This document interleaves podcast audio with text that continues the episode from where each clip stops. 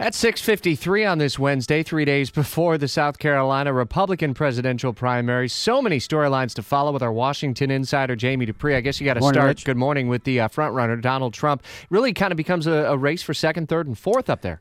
Uh, it sort of feels like that on the ground. I have to say, I'm I'm not seeing anything that really uh, lends me to believe that somehow Trump is going to blow this lead. Uh, all the polls are in a very strong agreement that Trump has a lead of maybe you know 15 or 20 points here in South Carolina. The only issue can uh, you know can Marco Rubio get up to Ted Cruz or will Cruz finish second here? I think Cruz has definitely a much larger organization on the ground than Rubio, but Rubio has been drawing very well the last couple of days. But uh, Trump has been staying on the offensive this week, all week long. Rich, yesterday again he was on uh, the the offense against Ted Cruz, labeling uh, um, unstable, unhinged, that he's a liar, and more.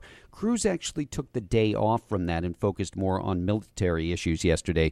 But I would note, Rich, he's got a newser scheduled for later today, so I wonder if we're about to go back to hitting mm-hmm. Donald Trump. Uh, so at this point in time, look, uh, all signs are pointing toward a Trump win, and I see the poll out of Nevada this morning from CNN that shows a big lead for Trump there. You know, you start thinking he wins here, he wins next Tuesday, and then you start to sweep your way into the March 1st Super Tuesday primaries. Uh, we could be looking at a lot of delegates and a lot of wins for Donald Trump. You were talking in Iowa, New Hampshire about the retail politics game and how many undecideds there were seemingly out there still in the days leading up to. Do you get the same sense in South Carolina too?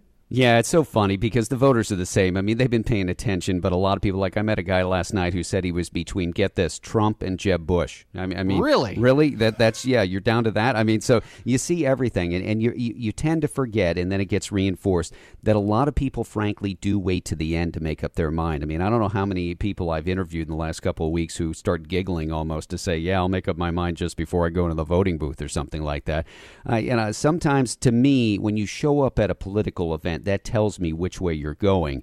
But there's a lot of people who come out just to, to you know, sort of sample the candidates. And so you get people at various events who are actually say they're for somebody else, uh, but they're watching another candidate. But still, I'd say that the feeling here is that Trump is the leader and a leader by a lot. All right. Uh, latest from Trump, Cruz, Jeb Bush, and even Kasich telling Republicans, hey, stop yelling at each other. And Jamie Dupree's Washington Insider blog on WOKV.com. You can also get it on the go in the News 1045 app.